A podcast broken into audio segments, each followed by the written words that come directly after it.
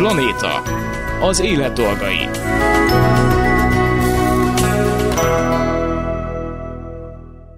Jó napot kívánok, Laj Viktoriát hallják. A mai adásban is két témánk lesz. Az első részben egy olyan vegyészmérnök hölgyel beszélgetek, aki gyógyszeripari kihívásokra keres megoldásokat biológiai eredetű gyógyszerek gyártás technológiájának a fejlesztésével. Ezek a készítmények kulcs szerepet játszanak a modern gyógyszeres terápiákban, főleg a rákos, gyulladásos és vírusos megbetegedések kezelésében alkalmazzák őket, előállításuk bonyolult és körülményes eljárásokat igényel. Rendkívül érzékeny érzékenyek a környezeti hatásokra, ennek következtében stabilitási problémák léphetnek fel a termelés, a szállítás és a tárolás során egyaránt. Az új technológiák segítségével, amelyeken Hirsedit dolgozik, nyomon követhetővé válik a hatóanyaggyártás és a készítmények minőségének folyamatos ellenőrzése, kutatásainak eredménye a jövőben pedig elősegítheti, hogy a költséges terápiák olcsóbban és könnyebben több beteghez is eljuthassanak. Ez az ő ügye. Ezzel kezdjük a, a, az órát. A feles hírek után pedig Kuris Anita kutyaviselkedés terapeutával folytatjuk, és ezúttal a sétálásnak a, a témaköréről beszélgetünk. Tartsanak velünk! Az ügy. Szeptember elején adták át a L'Oreal UNESCO a nőkért és a tudományért idei magyarországi díjait, és hát ennek az egyik díjazottja Hírsedit lett a Budapesti Műszaki és Gazdaságtudományi Egyetem Fire Pharma kutatócsoport tudományos munkatársa, akit sok szeretettel köszöntök a vonalban, és gratulálok ehhez az elismeréshez. Jó napot kívánok! Jó napot kívánok, nagyon szépen köszönöm! Itt a beszélgetés előtt említette, hogy a Fire Pharma kutatócsoportnak a, a munkatársa, és hát lényegében azzal szerettem volna indítani, felolvasom, hogy miért is kapta ezt a díjat, de hogy itt tulajdonképpen gyógyszeripari kihívásokra keresnek megoldásokat, mint ahogy ezt a farma szó sejteti is, de hogy egy picit a, a névről beszélhetnénk, hogy Fire Pharma kutatócsoport, ez, ez, ez hogy alakult igazából? Miért, miért pont ezt a nevet használják? A kutatócsoportunknak igen széles a tématerülete, és azért alakult így ez a név, mivel polmerek technológiájának fejlesztésével, égésgátlásával is foglalkozunk, illetve gyógyszeripari fejlesztésekkel is. Uh-huh. A gyógyszeripari fejlesztéseken belül például kismolekulás hatóanyagok, vagy hát gyógyszerek előállításával, itt például kell olyan, olyanra kell gondolni, hogy folyamatos technológiák kifejlesztésével, digitalizációval, szabályozás fejlesztéssel is foglalkozunk. Én viszont a kutatásaim során a biológiai eredetű gyógyszerek gyártás technológiájának fejlesztésével foglalkozom. De ez tulajdonképpen gyakorlatilag mit jelent? Tehát hogyan kell elképzelnünk azt, amit ön nap mint nap csinál bent? Um, igazából a kutatásaink során nem arra kell gondolni, hogy egy új hatóanyagot fejlesztünk ki, hanem azzal foglalkozunk, hogy hogyan lehet a biológia hatóanyagokat és a gyógyszerkészítményeket nagyobb mennyiségben, hatékonyan, gazdaságosan és biztonságosan előállítani. A biológiai gyógyszerek ugye azért fontosak, mert nagyon hatékony és célzott terápiák kifejlesztésére nyílik lehetőség, illetve olyan betegségek kezelése valósítható meg velük, amire korábban nem volt kezelés. Itt azt írják, hogy ezek nagyon érzékenyek a környezeti hatásokra, és hogy ennek következtében stabilitási problémák léphetnek fel a termelés, szállítás és tárolás során egy, alá, egy aránt. Milyen környezeti hatásokra lehet itt gondolni? Mondjuk azt, hogy hogyan tárolják őket, vagy milyen, nem tudom, hőmérséklet van? Tehát, hogy ez mit jelent? A biológiai készítmények rendszerint nagy molekulatömegű és komplex szerkezetű hatóanyagot tartalmaznak, ezért ők nagyon érzékenyek a környezeti hatásokra. Például arra kell gondolni, hogy a magas hőmérsékletre, a pH változásra, vagy akár rázkódásra is oh. érzékenyek lehetnek. És például az egyik projektünk során olyan technológiák kifejlesztésével foglalkoztunk, amivel lehetséges a biológiai hatóanyagok stabilitásának növelése, és így akár szobahőmérsékleten történő tárolás is elérhető. Uh-huh. Ugye ez azért fontos, mert hogyha a koronavírus elleni vakcinákra gondolunk, akkor az is mutatta, hogy a biológiai hatanyok nagyon érzékenyek voltak a környezeti paraméterre, hogy mínusz 80 fokon kellett uh-huh. őket tárolni ahhoz, hogy megőrizzék a stabilitásukat. És gondolom az, hogyha, tehát hogyha nem kellett volna ilyen ö, körülmények között tárolni, akkor feltételezhetően mondjuk az költséghatékony is lenne, hogyha egyszerűbb volna a tárolás a bizonyos gyógyszereknek? Hát igen, azért egy mínusz 80 fokon történő szállítás, azt mindenki hmm. el tudja képzelni, hogy egy nagyon költséges folyamat, hogy ezt a mínusz 80 fokot mind a, a szállítás és a tárolás során végig tudjuk biztosítani, és hogyha csak hűtve kell tárolni egy ilyen készítményt, vagy szobahőmérsékleten lehet tárolni, szállítani, az nagyban csökkenti a költségeket. Mm, hogyan került egyébként erre a vonalra? Jól tudom, akkor vegyészmérnökként végzett, hogy ez, ez egy olyan, hát nem, nem, nem tudom, tehát amikor az ember jelentkezik egy bizonyos területre, akkor gondolom nem feltétlenül tudja, hogy hova fogja vinni az élet később. Önnél például hogyan alakult a tudományos pálya? Igazából már a korai tanulmányaim alatt érdekelt a matematika és a kémia.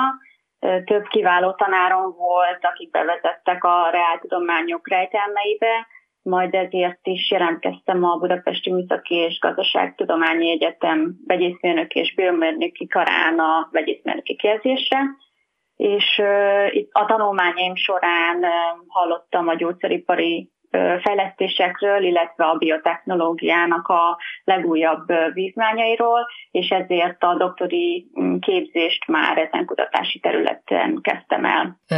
Ilyenkor, amikor, tehát hogy hall mondjuk egy bizonyos lehetőségről, vagy tudja, hogy ebbe az irányba érdemes lehet elmenni, akkor itt igazából a lehetőségek, vagy az, hogy felkeltse az érdeklődését, hogy kihívásokat lásson benne, az a fontos, vagy esetleg az az aspektusa is, hogy mégiscsak valamivel hozzájárulhat hozzájárulhat így a, az életünk minőségéhez, vagy a tudományhoz, vagy hát a gyógyszergyártáshoz, hogy, hogy ebben tevékenykedik?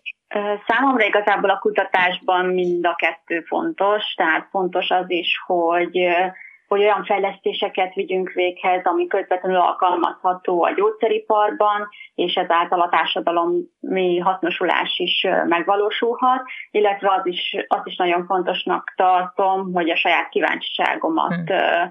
felkeltse, hiszen a mindennapi kutatásban a kíváncsiság, a nyitottság, az új dolgok felfedezésére és megértésére, ez fog tovább vinni a mindennapokban. Igen, a kíváncsiság az egyik, a másik meg, amivel rendelkeznie kell egy kutatónak, a másik meg gondolom az, hogy, hogy türelmes legyen. Nem tudom, hogy az önök kutatásai során az, az jellemző-e, hogy sokkal később van eredménye annak, amit csinálnak, tehát akár több év is telik el egy adott kutatásban, amíg azt tudják mondani, hogy igen, ennek volt kézzel fogható eredménye. Sokszor igen változó, hogy mikor van eredménye egy-egy kutatásnak, valamikor három hónap, valamikor egy év, és természetesen ez idő alatt rengeteg problémával találkozik a kutató, hm. szóval kitartásnak mindenképpen szükséges ahhoz, hogy, hogy az ember előre jusson, és, és eredményeket tudjon produkálni, illetve hát a problémákhoz sok kreativitás és hmm. probléma megoldó képességre van még szükség. Hát meg gondolom egy olyan közeg, ami mondjuk tud építkezni ugye egymásból is, meg mondjuk az építő kritikákból is. Tehát, hogyha van egy alakadás, akkor én úgy feltételezem, hogy a kutatócsoport az együtt próbálja megoldani a, a, a, a problémát, illetve a választ megtalálni a kérdésre, és akkor az alapján menni tovább. Tehát, hogy ez egy elég masszív csapatmunka, gondolom. Igen, mindenképpen, tehát a kutatás soha nem egy személytől függ, és a kutatócsoportom támogatása elengedhetetlen volt ezeknek a az eredményeknek az eléréséhez, és ahogy beszéltük az elején, ez egy igen interdisziplinális kutatócsoport, hmm. így a más tudományterületekről megszerzett tudás és tapasztalattal mindig tudták segíteni az én munkámat is. Uh-huh. Egyébként nőként sokan vannak ezen a, ezen a területen? Én úgy gondolom, hogy a mi kutatócsoportunkban így nincs különbség a nők, illetve férfiak hmm. között, inkább a, a szakmai elismerésen alapul a, hmm. a dolog. A kutatócsoportban egyébként vegyesen vannak nők és férfiak. Igen, csak mert ugye hagyományosan még azt szoktuk mondani ezekre a reál dolgokra, hogy ez férfias, tehát hogy azt feltételezni az ember, hogy eleve ugye kevesebb ö, nő jelentkezik a felsőoktatásban is már ilyen ö, irányokra, de hát akkor ezek szerint nem nagyon tapasztalta ennek a, nem tudom, a lehetséges hátrányait, hogy, hogy nőként egy ilyen pályát választott. Nem, én egyáltalán nem tapasztaltam ilyet, illetve magára a képzésre is nagyon sok nő jelentkezik. Hm. Nem tudok pontos számokat, hm. de szerintem körülbelül fele-fele arányba jelentkeznek nők és hm. férfiak a képzésre. Egyébként az, hogy megkap egy ilyen díjat, nem tudom, gondolom a kíváncsisága az megmaradt. Ettől függetlenül is meg lenne. De hogy miben tudja motiválni, hogy, hogy tovább dolgozzon? Igen, tehát maga a kutatást nem a díjért csinálja az ember, hanem nyilván a saját kíváncsisága, illetve a, az eredmények hasznosulása miatt. Azonban jól esik, hogyha az embert elismerik és kap egy ilyen neves díjat. Én úgy gondolom, hogy ez, ez a díj ez azért nagyon jó, mivel sok emberhez eljuthat az, hogy hogy mivel foglalkozunk, illetve hogy milyen kutatások vannak Magyarországon, hmm. és úgy gondolom, hogy a tudományos ismereteknek a kommunikációja az egy nagyon fontos dolog. Hát igen, ez, főleg ez a terület, amin önök dolgoznak, a, hát erről igazából valójában nem sokat tudunk, sőt sőt leginkább semmit, de hogy ez valóban egy jó lehetőség, és egyébként biztos számít az is, hogy tényleg, hogy ne csak a szakma ismerje el az embernek a munkáját, vagy hogy értesüljön róla, hanem a, a szélesebb ö, rétegek is. Bár nem tudom, hogy egyébként a, az önök területén ez a népszerűsítő tudománykommunikáció, ez, ez vajon mennyire működhet, mert hogy, ne, hát, mert hogy nem értjük tulajdonképpen, hogy, hogy pontosan miről van szó. Hát igyekszünk azért a legtöbb fórumon is uh-huh elmondani azt, hogy, hogy mivel foglalkozunk, illetve ennek milyen hasznai lehetnek. Hát én is igyekszem, amikor lehet, akkor ezt jól kommunikálni, de valóban nagyon nehéz, és a kutatóknak sokszor kihívást ad ez a feladat. Uh-huh. És egyébként a, nem tudom, baráti körében, vagy bárhol, családban, ö, hogyan tudnak, tehát aki mondjuk nem ezen a területen kapcsolódik, vagy, vagy dolgozik, vagy működik, az hogyan tud kapcsolódni az ön, az ön pályájához? Megtalálják a közös hangot?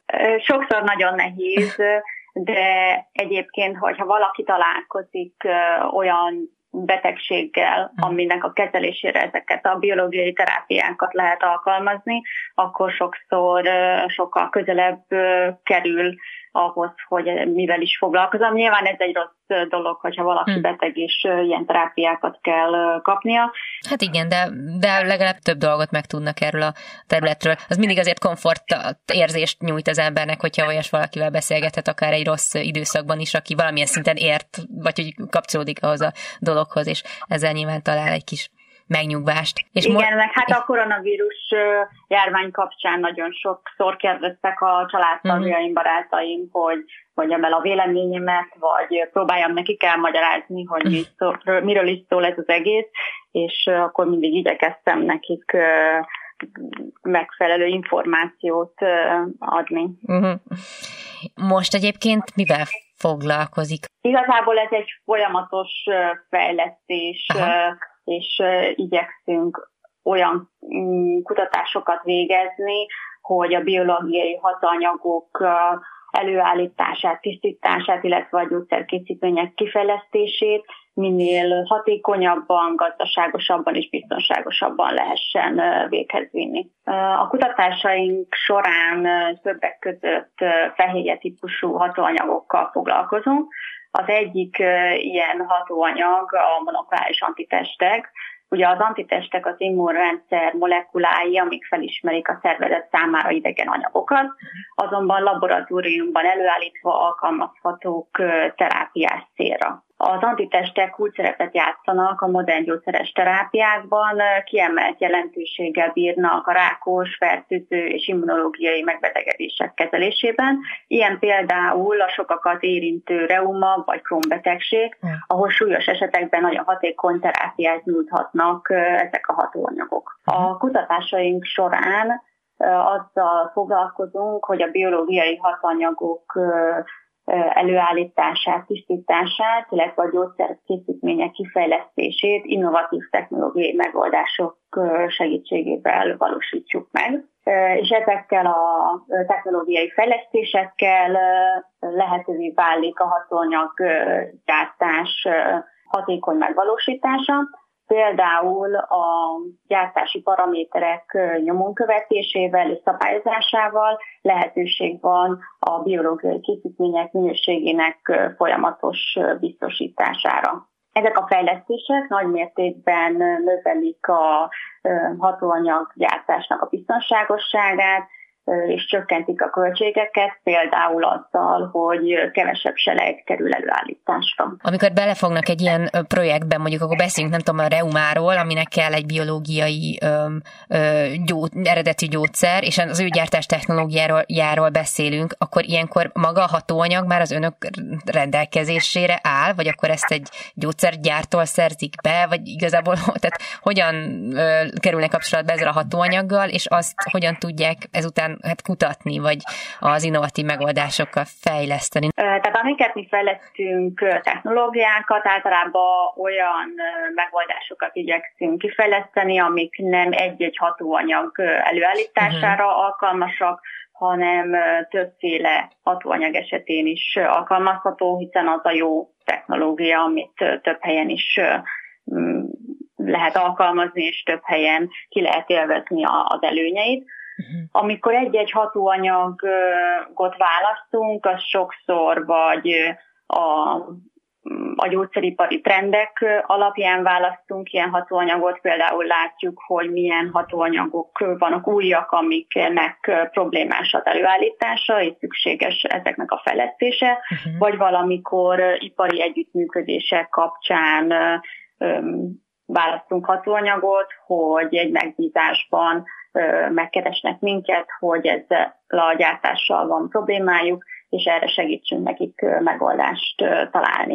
Nem tudom, esetleg egy példát meg tudunk nézni erre a gyártás technológiára, hogy mi lehet, tehát hogy hogyan lehet ezeket jobban előállítani, vagy amin önök dolgoznak? Tehát ezeket a, az antitesteket például bioreaktorban állítjuk elő, Aha. ahol szabályoznunk kell nagyon sokféle paramétert, például a pH-t, a hőmérsékletet, az oldott oxigén szintet, és ezeknek a, a szabályzása, illetve monitorozása ez már megoldott az iparban, uh-huh. azonban az, hogy milyen tápanyagokat vigyünk be a, a bioreaktorban, ezt egy napi mintavételezés alapján határozzák meg, uh-huh. és majd ezután egy adag tápanyagot bejuttatnak a, a bioreaktorba.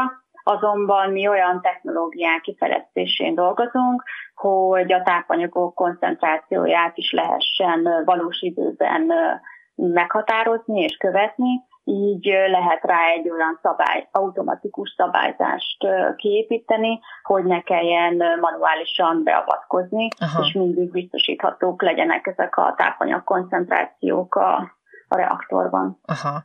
Itt egyébként a mesterséges intelligencia az mindennapi használatban van önöknél, vagy arra nem tudnak támaszkodni annyira?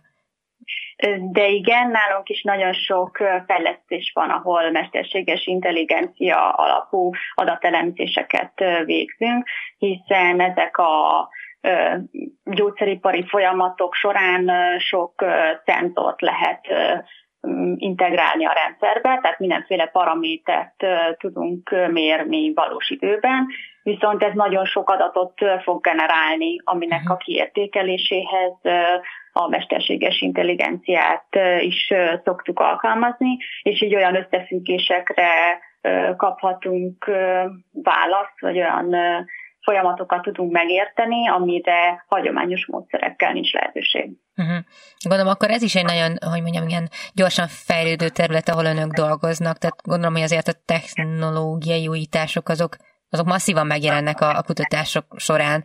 Tehát, hogy mondjuk 20 év múlva nem így működtek volna a dolgok, mint most, és mondjuk, nem tudom, 5 év múlva lehet, hogy még gyorsabban is jobban, vagy problémamentesebben fognak esetleg dolgozni. Igen, igazából ez is a célunk, hogy minél jobbak legyenek ezek a, a folyamatok, és próbálunk ehhez minden technológiai újítást mi is alkalmazni, hiszen sokszor úgy tud fejlődni egy-egy iparág, hogy más területekről uh-huh származó fejlesztéseket is alkalmazunk, és az egy a tudományos vívmányokat együttesen alkalmazzuk. Hát akkor ez jó munkát kívánok, és akkor ö, nagyon szépen köszönöm a, a beszélgetést Hies Editnek a BME Fire Pharma kutatócsoport tudományos munkatársának. Köszönöm szépen. Én is köszönöm. Planéta. Az élet dolgai.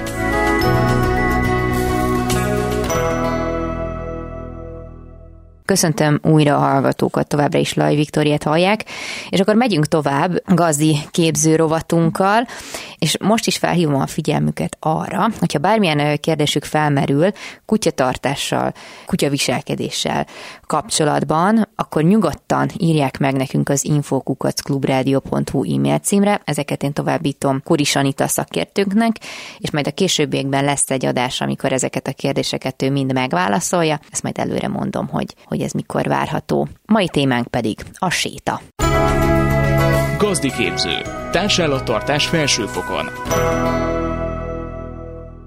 Ismét köszöntöm Kuris Anita, etológus viselkedésterapeutát a stúdióban. Szervusz! Szia Viki, köszönöm a meghívást! Az én fejemben a sétálás az kétféleképpen működ, létezik, pórázon és anélkül, uh-huh. de hogy a kutyák abszolút máshogy, tökéletesen máshogy viselkednek nálam pórázon és anélkül, uh-huh. teljes, sokkal nyugodtabbak, relaxáltabbak és, hogy mondjam, közvetlenebbek, hogyha nincs rajtuk az, uh-huh. a, az a meghosszabbított kar. A séta, ugye ez egy, egy ilyen gyűjtő fogalom, uh-huh és ott az ember maga, elő, maga elé képzeli a pórázon húz a kutya, és megyek a körúton, és közben nem tudom, én szól a zene a fülembe életképet, tehát ez is egy séta. Én azt nevezem sétának, ami a, ez egy ilyen összefoglaló név arra, hogy a kutyával közös tevékenység szabad levegőn, tehát azért az fontos, hogy szabad levegőn, okay. és talán az is fontos, hogy nem a kertbe otthon. Tehát az, hogy, hogy én megyek A-ból B-be, és én azt gondolom, hogy mivel egy teritoriális fajról beszélünk, aki ugye eredendően ö, szereti, ha a lába alatt megy a talaj, akkor én azt mindenképpen egy ilyen oldó, szinte terápiás jellegű tevékenységnek gondolom, amikor a kutyámmal én közösen megyek valahova. Most persze ez már finom hangolás, hogy én most lobogok a póráz után, vagy ő rohan elő póráz nélkül, ezek természetesen részletkérdések, de hogy maga az, hogy van-e a kutyának arra módja, hogy mi A-ból B-be menjünk, és akkor milyen jó, hogy ez nem ilyen egyszerű, mert hogyha minden nap a Pitypang utca 10-től a Pitypang utca 20-ig megyünk csak, akkor ez egy nagyon beszűkült és nagyon inger szegény életmód. Tehát, hogy képzeljük úgy a kutyázást, és a kutyázáson belül a sétát, mint előbb említett élettevékenység szabadtéren, képzeljük egy picit úgy, mint egy érettségire készülést, hogy ott nem lesz elég, hogy figyú, megvettem a matek könyvet, berakom a párnám alá, tehát megy a matek. Nem. Tehát nekem ott ugye a négy év anyagát legalább öt tárgyból meg kell tanulnom. Ezt most a párhuzamot úgy érst, hogy nem lesz elég, ha csak elmegyek mindig ugyanazon az útvonalon 10 percet, hogy a kutya piséljen, ez kevés lesz. Az is kevés lesz, hogyha csak hétvégén viszem az erdőbe sétálni. Tehát, hogy el kell kezdjek részleteibe kidolgozni a tételeket minden témakörben. Tehát, hogy érzed az érettségére kész, legalábbis nem tudom, én rengeteget tanultam, tehát, hogy, hm. hogy nagyon nagy a mozaikja annak a öt tárgy, négy év anyaga, Atya úristen. Tehát ezt most a kutyárnál úgy gondolom, hogy vedd észre azokat a finom hangolásokat, azokat az elakadásokat, lásd ugye pórázon hülye. Hát nem, hát nem értem, hát elviszem sétálni, és mégis ugat a pórázon. Értem én, mert ott oké, okay, hogy matekból már tudunk deriválni, de mondjuk magyarból elakadtunk Petőfinél, tehát hogy tovább kéne haladni. A póráz egy ilyen vicces dolog, egyrészt hál' Istennek a kutya nem pórázzal születik, tehát mindenképpen tanul landó helyzet, hogy mhm. pórázon vagyok. De azon túl, hogy a tanulást azt úgy értem, hogy nem a lábhoz vezényszót kell nagyon sokat ismételni, és majd a kutya fejébe beszáll. Én azt gondolom, hogy magát az össze vagyunk kötvét kell megtanítani neki, hogy van ilyen, és olyan is van, hogy a pórázon a kutya nem azt csinál, amit szeretne, hanem azt csinál, amire van lehetősége. De ha én azt a pórázt, ugye emlékszünk, nem tudom, én az előző héten beszéltük a fellöki a kamaszkutya, a picitotyogóst, akkor ott azt tanulja meg a picitotyogósról, hogy nem áll két lábon, magyarul nem stabil, nem, nem erős, nem, nem határozott az állásában. Uh-huh, uh-huh. Ez ugye igaz lehet egy, egy gazda kutya póráz háromszögre is, amikor, amikor azt tanulja meg a kutya a gazdáról, hogy én megyek, te meg jössz. Nyilván ott a póráznak a hossza, a magas ismétlésszám, a lehetőség ezekben mind befolyásoló, tehát én azért szerettem úgy megfogni azt a pórázt, hogy engem az a kutya nem sok helyre visz, akit én egyszer megfogtam. Tehát akár meg tudok úgy állni egy helybe, hogy engem onnan ő nem mozdít el, vagy ha elindulunk, abban lesz egy én döntésem, én irányom uh-huh. attitűd, amit természetesen a gazdi csak el tud azzal rontani, hogy de hát csak pisilnie kellett. De hát csak azért húzott, mert a kedvenc barátjához mentünk. Értem én, csak ő a négy sávos túloldalán van, tehát úgy azért nem olyan vicces. Uh-huh.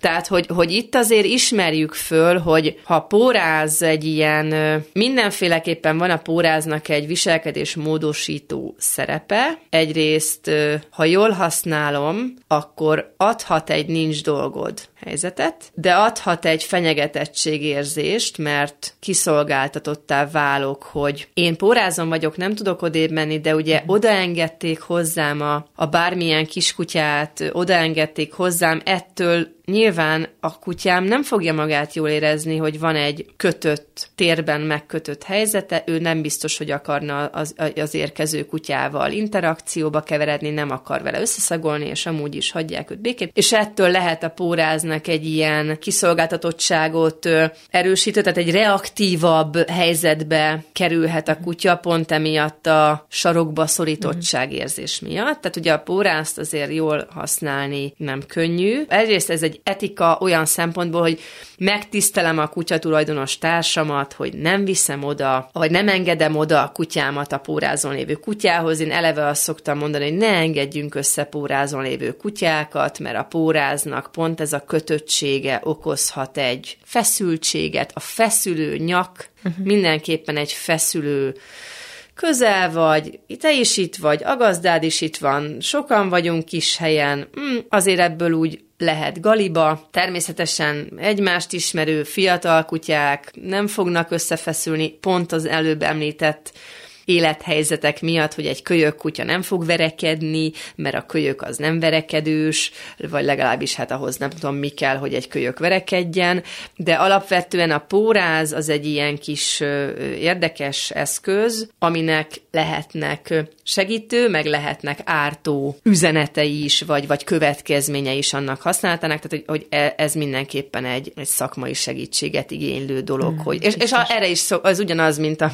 múltkori csontos példánk, hogy az, egy, az a kapcsolatunknak egy mércéje, hogy tudok a kutyámmal nyugodtan pórázon sétálni. Természetesen a rohan egy macska azért az, tehát soha nem a, a karácsonyi nagy zabálás adja az én hétköznapi étrendemet, hanem a rohanó macska, az azért úgy érezzük, hogy az minden kutyának egy trigger, de nem a rohanó macskánál kell az a pórázon menni, uh-huh. hanem úgy egyébként a hétköznapokban tudjon a kutya úgy is menni, hogy mi most egy szinte egy, egy burokban, ó, azt szoktam mondani, ilyen buborék helyzet, hogy, hogy szinte egy buborék buborékban ő, megyünk, csak mellesleg össze vagyunk kötve. Hm. És ugye ez minél hosszabb a póráz, annál jobban szét lehet esni. Uh-huh. Ugye, hiszen ha minél jobban a kutya ki van engedve elém, annál nagyobb a fenyegetettség érzés. Ugye nem a kisdobos tolom a, a csatán az orkok elé, mert akkor szegény kisdobos nyilván nem érzi magát jól, hanem neki ugye ott kéne lennie a sorfalban, vagy legalább. Most azt, hogy mögötte, ezt, ezt hagyjuk, hogy a kutya elől megy, vagy mögöttem megy, mert a kutya ott megy, ahol hagyom, hogy menjen. Ugye, hát azt én döntöttem el, hogy az a kutya előttem van, egy tacskó is tudja húzni a pórázt, ha hagyom neki, de egy dobberman se tudja, ha nem hagyom, tehát hogy ezek csak lehetőségek. Ez ugyanaz a lehetőség, mint amit beszéltünk a kanapéról, a gazdacsöpögő figyelméről. Tehát, okay. hogyha engedek lehetőséget, ugye ha már az otthonomban nem, nem nagyon érem tetten a lehetőséget, akkor ne várjam, hogy az utcán uh-huh. a kutya nem fog intézkedni. Hát hogy ne Igen. intézkedne? Hát szegényke frázba van, hogy mind meghalunk, hát jön a, jönnek szembe uh-huh. kutyák, ráadásul egyre többen. Hát ez azért is nehéz, mert jó, mondjuk te is szerencsés vagy, meg én is, hogy van erdő a közelben, vagy az erdő széle, ráadásul nálam Még kijelölt. Csak ne, így van. De most bá, de belegondolok nem. a városi környezetben, ahol eleve az inger gazdagság az így meg tízszereződik, nem lehet elengedni feltétlenül, ott a kutyafutott, amire nem mindenki alkalmas, hogy épülnek be ezek a kis feszültségek, ö, és mondjuk a rossz pórászkezelés. Igen, tehát hogy, hogy azért ö, ö, nyilván nem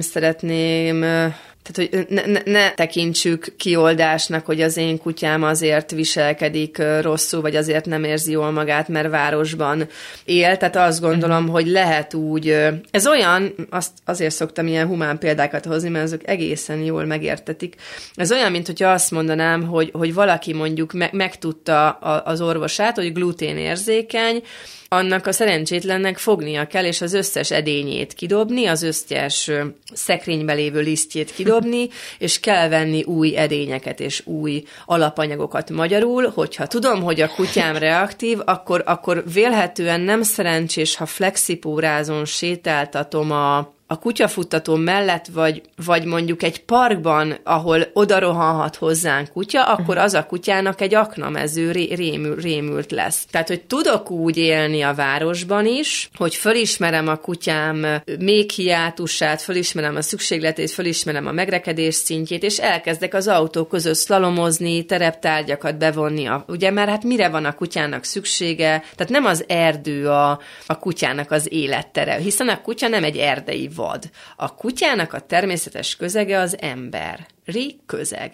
Ez azt jelenti, hogy ahol én élek, ott kell a kutyámnak megteremteni a, az érezze jól magát helyzetet. Ugye uh-huh. Kérdés, hogy tudok-e munkát adni a kutyámnak, vagy tudok-e úgy csinálni, hogy ő úgy érezze, hogy munkát adok neki, de uh-huh. ezt én meg tudom tenni a, a város közepén. Tehát, hogy át tudok ugratni egy, egy kidőlt villanyoszlopot, el tudok rejteni egy, egy tárgyat egy építkezés beton bunkere mögé, tehát hogy nem kell ahhoz erdő. Az erdőmező az már csak egy élet, hogy megyek, az, az már csak egy inger közegváltás. Tehát például az én kutyám, mivel nagyon sokáig éltem, vagy amikor ő, ő, ő hozzám került, akkor én még falun éltem a doktorim miatt, és utána kerültem vissza a városba, ezért az én kutyámnak a, az otthonosabb közeg a falusi, csalitós patakpartja róka csapás, a, a város az neki mindenképpen egy terhelőbb, de hogyha egy kutya a városba születik, akkor neki a nagyobb kihívás a rét lesz és a normafa.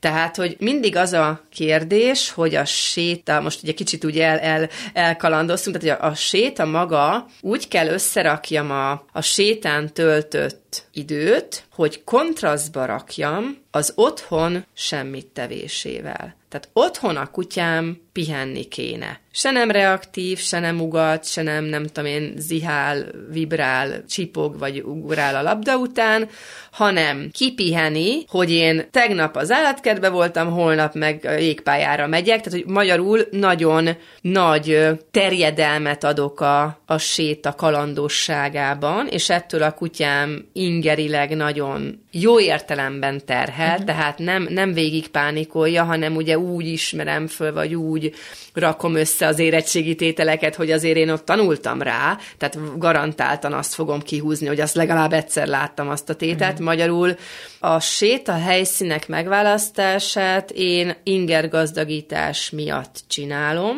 ezért ugyanúgy ér Margit szigetre menni, mint a hármas határhegyre. Ugyanúgy ér a Váci utcán végig sétálni, mint átmenni a Margit hídon. Tehát, hogy különböző eseményeket sorakoztatok föl, amiben adok megfelelő segítséget. Ugye ez itt az a fontos, hogy segítő vagyok és vezető vagyok. A vezető döntést hoz, ha kell irányít, ha kell átveszi a vezetést, vagy feladatba rak, ugye, ugye miért, miért kell úgy csináljak, hogy ő azt érezze, hogy neki feladata van, mert ugye a feladat az mi? Ugye ez a teljesen téves a, azok a kérdések, vagy, vagy, vagy nem, nem nagyon tudok azonosulnia, vagy hogy minek a kutyát annyit jutalomfalatoztatni. Ugye van, van, van egy ilyen szemlélet, hogy, hogy ne adjunk neki jutalomfalatot, hanem ő majd nem tudom, egy kutya kötelessége, hogy megcsinálja. Értem én, csak ugye a jutalomfalat az ott azt a szerepet tölti be, hogy a kutya figyelmét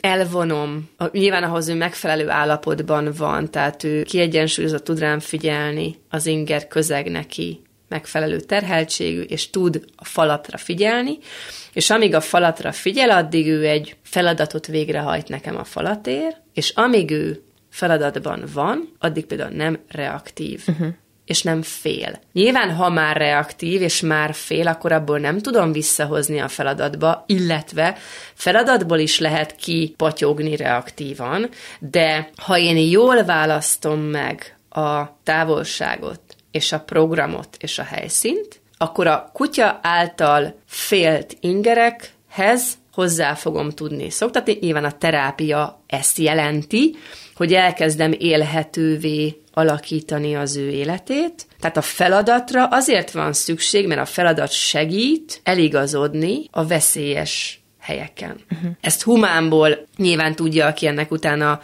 olvas, vagy aki érzi, hogy aki szorong, vagy egy szorongó habitusú illető, és ugye emiatt van a munkamánia, mert aki dolgozik, az nem tud szorongani. Mert uh-huh. amikor éppen munkába van, akkor arra figyel, amit csinál és hogyha ez kellően kreatív, akkor lehetőség szerint megúszza az napra 8 órát a szorongást. Tehát ugyanerre való a feladat is a kutyáknál, ugye a reaktivitásról beszéltük, hogy igazából az egy önbizalom hiány, ami ugye hát máshol nem a sétán tud a leginkább intenzíven előjönni, és ez ugye attól is függ, hogy hányan jönnek szembe, tehát ugye hol élek, mennyire az az életmód, ugye kihozom a kutyát akár a menhelyről, de mondjuk ez az előbb említett példa, hogy egy olyan kutyát hozok ki a menhelyről, aki nek az egy óriási kontraszt, ahova őt vittem, akkor ott valószínűleg sok terápiás idő vagy órát kell vegyek egy szakembertől, mire őt ebben kicsiszolgatom, muszáj idehozzam a kutyafuttatót, mint ugye egy elég közkedvelt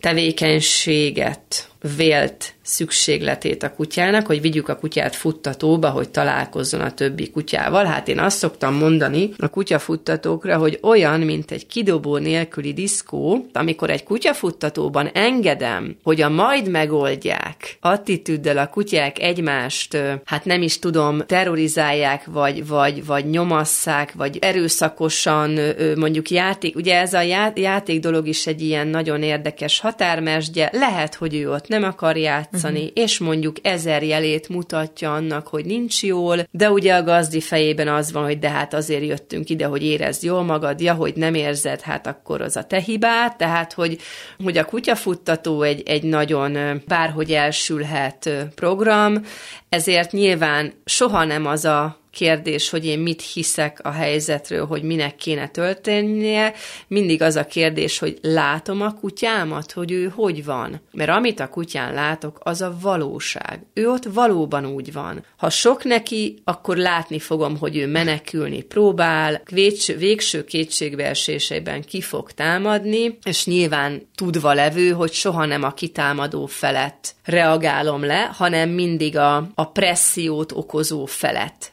veszem ki a helyzetből, és ezzel segítek ugye a, a, a sarokba szorított fél érzésén, de azt gondolom, hogy a kutyafuttatóba is, mint ahogy bárhol máshol, a kutyámon látom, hogy hogy van. Tehát ebben talán nagyon fontos felzárkózni, hogy értem és látom a kutyám jelzéseit, tehát ne azt képzeljem mögé emberként, hogy mit kéne érezzen, én hogy érezném magam, vagy emberi értékrend szerint elvárni, hogy ő érezze jól magát, mert nagyon nem mindegy, hogy milyen helyzetben várom el, hogy ő érezze jól magát. És ez lehet idős kutya, fiatal kutya, sérült kutya, előhozhat abból a kutyából egy korábbi élethelyzetet. Ugye nagyon sok ilyet hallok, hogy azért kölyköt beengednek, összeengedik nagy testűvel, ha más nem, véletlenül csak rosszul lép. Persze, nagyon veszélyes, azért a testméretekre is figyeljünk, Igen. a kutya nincs tudatában avval, hogy mekkora nekik nincs így testkép értésük, tehát ő egy habitusból, és egy tapasztalatból, és egy bizonytalanságból, vagy önbizalom hiányból reagál,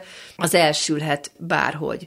Hm. Sajnos olyan példát is láttam, akár kisuszkár fajta tisztánál, akár keverék menhelyénél, hogy, hogy például nem szeret a kutya sétálni. Tehát ez a, ez a diagnózis, vagy ez, a, ez az át, hozzám befutó hír, hogy hogy, hogy a kutya nem szeret sétálni, gyorsan haza menekül, hazahúz, alig várja, hogy hazajöjjünk, akár itthon pisil, itthon kakér. Uh-huh. Tehát, hogy, hogy az, hogy egy kutya a, a rá leginkább illő cselekvésben nem komfortos, ott mindenféleképpen annak ugye az egy, az egy megvizsgálandó viselkedés, terápiás szemmel megnézendő, hogy annak mi lehet az oka, hogy ő hazamenekül a sétából. Ugye nagyon, ez egy fontos kérdés, hogy miért nem érzi jól magát a sétán. Erre szoktam uh-huh. mondani, hogy ha ő neki minden séta alkalommal van reaktív életeseménye, tehát neki mindig, mindig, hát ugye ő neki az a tapasztalata, hogy ott lenn az utcán veszélybe fogok kerülni, hiszen az a mintázata, hogy így szoktam viselkedni, akkor ez vezethet oda, hogy ő neki nincs kedve lemenni, vagy nagyon izgatottá válik már a sétára uh-huh. készülődéskor, és az az izgatott állapot is egy olyan kontrollvesztéssel jár,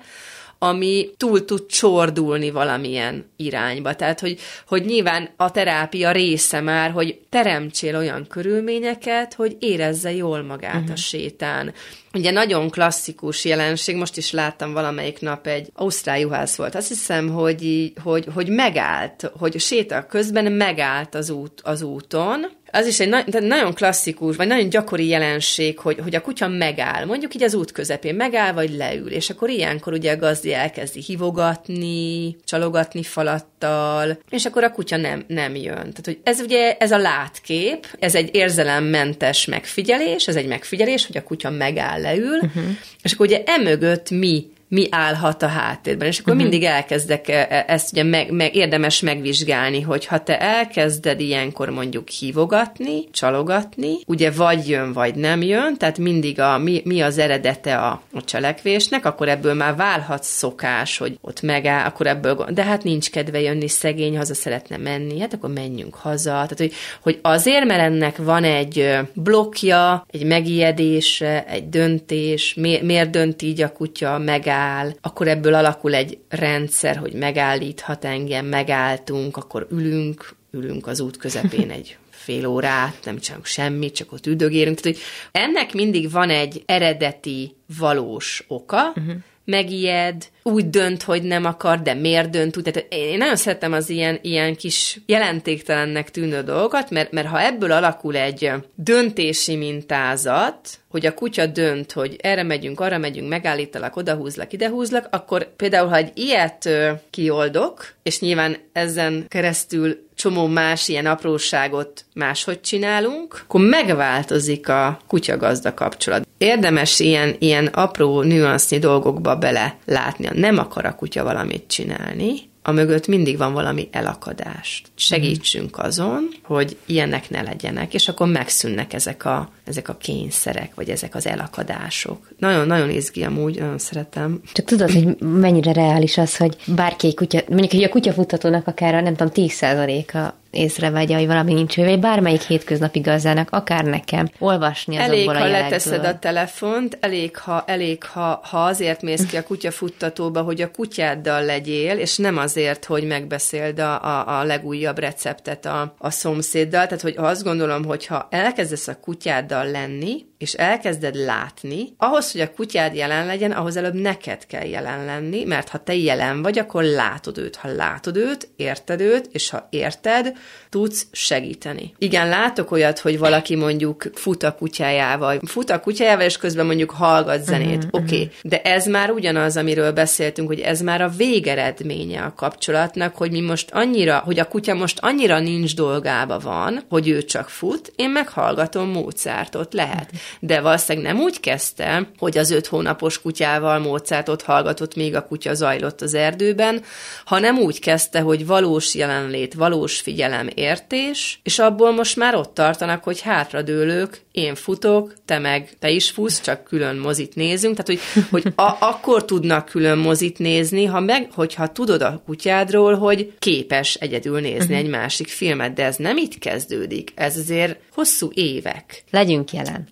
igen, igen. Hát nagyon-nagyon szépen, szépen köszönöm Kuris Anita, etológus, viselkedésterapeuta. Nagyon Köszönöm szépen volt. a lehetőséget, szépen. én is köszönöm. És akkor írják meg nyugodtan a kérdéseiket, bármilyen kérdésüket, ami kutyával kapcsolatos, az infokukacklubrádió.hu e-mail címre. Ezeket összeszedem, átküldöm szakértőnknek, és egy későbbi adásban megpróbálja mindet megválaszolni. Írjanak bátran.